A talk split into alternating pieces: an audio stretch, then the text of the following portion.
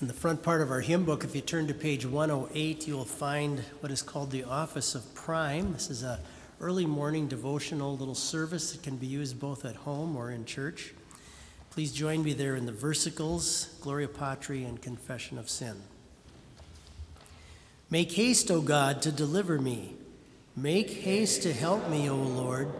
Glory be to the Father, and to the Son, and to the Holy Ghost as it was in the beginning, is now, and ever shall be, forevermore.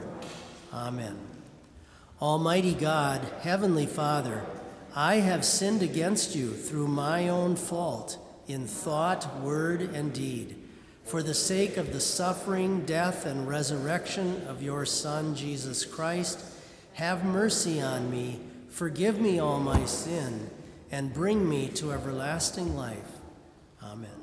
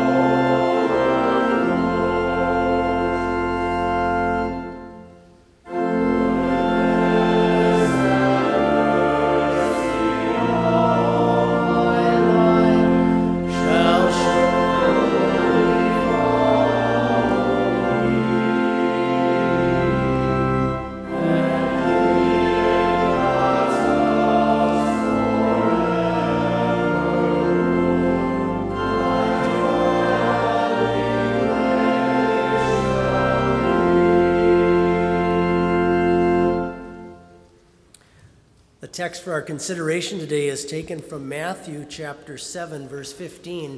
This is a portion of Jesus' Sermon on the Mount. Uh, we're told in Matthew 5, where this is recorded, begins to be recorded. Uh, seeing the multitudes, he went up on a mountain, and when he was seated, his disciples came to him, and he opened his mouth and taught them. And the Beatitudes we will use today are also part of that. But this uh, particular verse from Matthew 7, verse 15, we'll focus on today. Beware of false prophets who come to you in sheep's clothing, but inwardly they are ravenous wolves. These are your words, Heavenly Father. They are your truth. We pray that you would increase our faith through them. Amen. You may be seated.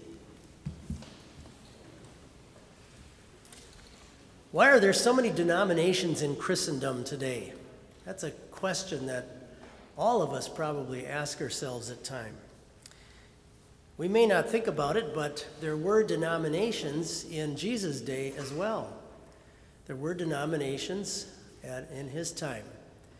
We maybe don't think of them with quite the same labels that we do today, but it's really true.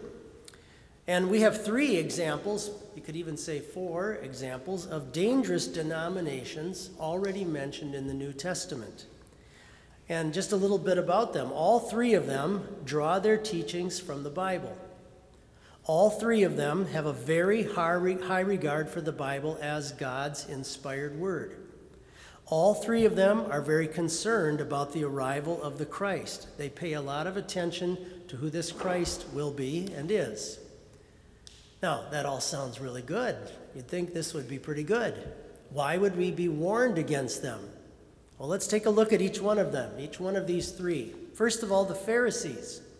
They were so protective of God's word, they were so careful with God's word and law and knew that it was divinely from God, divinely inspired, they were so careful with it that they even wanted to add other laws to protect it, to make sure to shield themselves and others from breaking God's commands.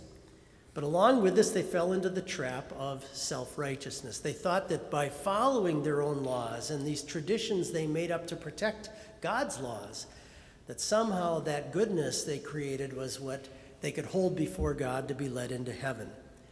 And so, what does Jesus warn us about this denomination? He says, Be on your guard against the yeast of the Pharisees and Sadducees, just like yeast going into a batch of dough to wreck it. The second group, the second denomination, we could give them the name the Judaizers in Galatia, up in the region of Turkey. And they loved the Bible, they loved God's word so much. And they loved the gospel, they loved to hear about Christ. And yet they wanted to just bring back and add in again one Old Testament regulation, that of circumcision, and add that into the mix of the gospel so that by following that, we could know that we are true Christians and then go to heaven. Just by adding that one little regulation that was part of the Bible itself, along with the teachings of Christ we could get to heaven. Doesn't seem like a lot. And yet, what does St. Paul say when referring to this group and this denomination? He says they are trying to pervert the gospel of Christ, they're wrecking it. They're, they're causing something to come into it that will, will make it go away and die. And he says, Those who teach this way, let them be, let him be eternally condemned. A third denomination mentioned in the New Testament that we are warned against is a group that we've come to call the Gnostics. The Gnostics. And they wanted so badly to protect the divinity of Jesus, the fact that he is true God, that they, they believed that having a human body, a fleshly human body, was part of this evil world. And so they taught that Jesus Christ, the Son of God, they wanted to protect his divinity so closely and strongly that they said that the body he had must have been kind of a phantom body. Well, what does John write about those who taught this way inside of the Christian church? He says, Many deceivers who do not acknowledge that Jesus Christ has come in the flesh have gone out into the world. Watch out. Pay attention to this. Don't fall for this. That you do not lose what you have worked for. Don't lose the gospel, the hope of heaven we have in Christ. Anyone who welcomes someone who teaches like this, he says, shares in his wicked work. So, they had denominations in Jesus' day as well. We, we give them labels and things today, oftentimes, to identify certain teachings and confessions of different types of faith. Every book in the New Testament has some sort of warning about protecting the gospel protest, protecting this wonderful faith we have in Jesus Christ as our Savior. And the warning that Jesus gives us in the text before us today is all part of that as well. He says that it's going to come from those who look like they're part of the flock of Christ. Bible believing, Bible wielding people who are going to start teaching things incorrectly. There's a very subtle nature to how the devil attacks Christ's church in the world. He's not only going to do it simply, he says here, from the inside, but it's going to be done by those who appear outwardly to be very godly. And for all practical purposes, they're going to appear to be some of the more devout ones who are following Christ. It is very rare that false doctrine enters a church body through the lay people. It usually comes by people wearing gowns. It usually comes from those in seminaries and in colleges. This is where false teaching historically has typically entered the church and caused trouble. False doctrine will never help anybody's faith. It will never make your faith stronger to believe something that is non biblical. It will never make you closer to Christ to grab onto something that Christ himself would not teach. And a true, a true shepherd under Christ will never instruct his people to follow him or his church body or a particular congregation. He will always direct his hearers to Christ and to Christ's word. Martin Luther was once challenged regarding a, a proclamation that had gone out from the Pope that seemed to be a good, healthy proclamation for the church. And someone challenged Luther on this, on his position regarding the Pope, and that he should follow this because it came from Rome. And this was Luther's response. He said, The Pope may speak truth, but it is not truth because the Pope speaks it. That's true for Don Moldstad. That's true for your congregation. That's true for Bethany College. That's true for any church body in the world. They may speak truth, but it's not truth simply because they are the ones who spoke it. Christ would have us, if you think here, try, try to get into the mind a little bit of the devil as far as how he might attack us in our faith. In other words, if you were to think like the devil regarding you as a Christian, how might he try to use things that you like and appreciate to slowly, slowly pull you away from the gospel? How can he take your love for spiritual matters, even your love for Christ himself, and possibly move you in it and slowly shift you away from what Christ would teach to get you away from that. Maybe to get you to focus on somebody who was close to Christ rather than just Christ. Maybe one of his disciples, maybe his mom.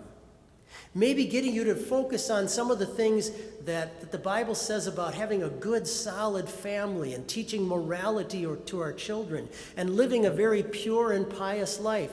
All things that the Bible addresses and fit very well into the Christian faith. And yet, can he possibly get us to maybe move the central crosshairs of our faith onto those type of things rather than on the gospel and rather than on our Savior? Can he take things that, that certainly are biblical and yet move us just a little bit away from the central belief and teaching of Christ as our Redeemer? If Satan can't get us to fall away from Christ by outward persecution, maybe he'll try to move us away from Christ in much more subtle ways. Maybe he can't get you to move away from Christ, but possibly by a, a, change or something you do, he might get your children and grandchildren. And one thing we know about the devil, he's very patient and he likes to study us. So, why does Jesus give us a warning like this? In the same chapter where he tells us, Judge not lest you be judged. He tells us here, judge, judge doctrine. Watch out. Watch out what you're being fed. Be very careful with it. Watch out what you're going to pass on to your children. Because he knows what's at the final end of all this for us. He knows how fantastic heaven is. He's been there. He knows what a tremendous home He's prepared for us by His work, by His death on the cross and His resurrection. And He doesn't want a single one of us to miss out on how wonderful that is. What a blessing it is, this motif we have in Scripture of, of the sheep following the shepherd, that the Good Shepherd has laid down his life for the sheep, that he is leading us in paths of righteousness to the beautiful pastures of heaven, all guided by his word and his voice alone. And what a blessing it is that God has created faith in our hearts through the work of the Holy Spirit to, to repent of our sins, believe in Christ, cling to the forgiveness he gives us because of what he did on the cross, and to hold on to that precious promise of life in heaven. Our Savior doesn't want us to lose any of that. What a precious treasure we have in this faith. And so we pray with his church Lord, keep us steadfast in thy word. Amen. Let's join then in the responsory on page 108.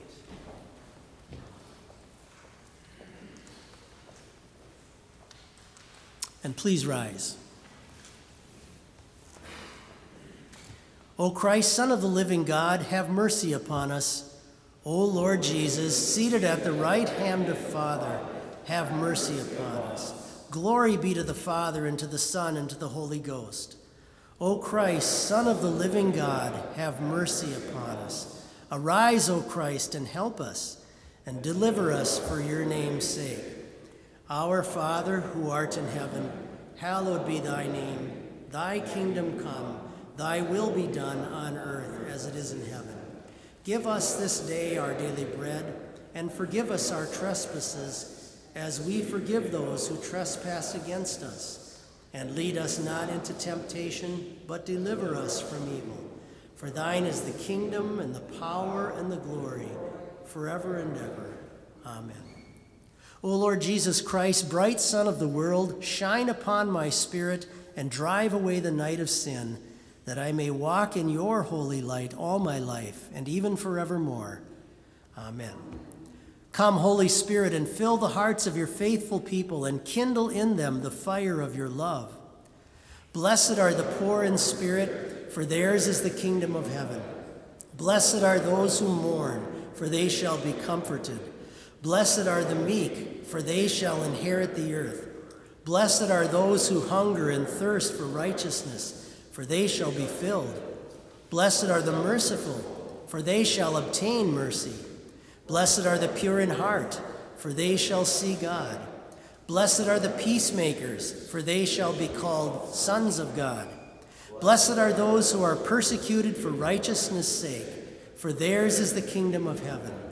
Blessed are you when they revile and persecute you and say all kinds of evil against you falsely for my sake. Rejoice and be exceedingly glad, for great is your reward in heaven. Come, Holy Spirit, and fill the hearts of your faithful people and kindle in them the fire of your love. Our help is in the name of the Lord, who made heaven and earth. Let us bless the Lord. Thanks be to God. The Lord Almighty order this day and all our doings in his peace. Amen.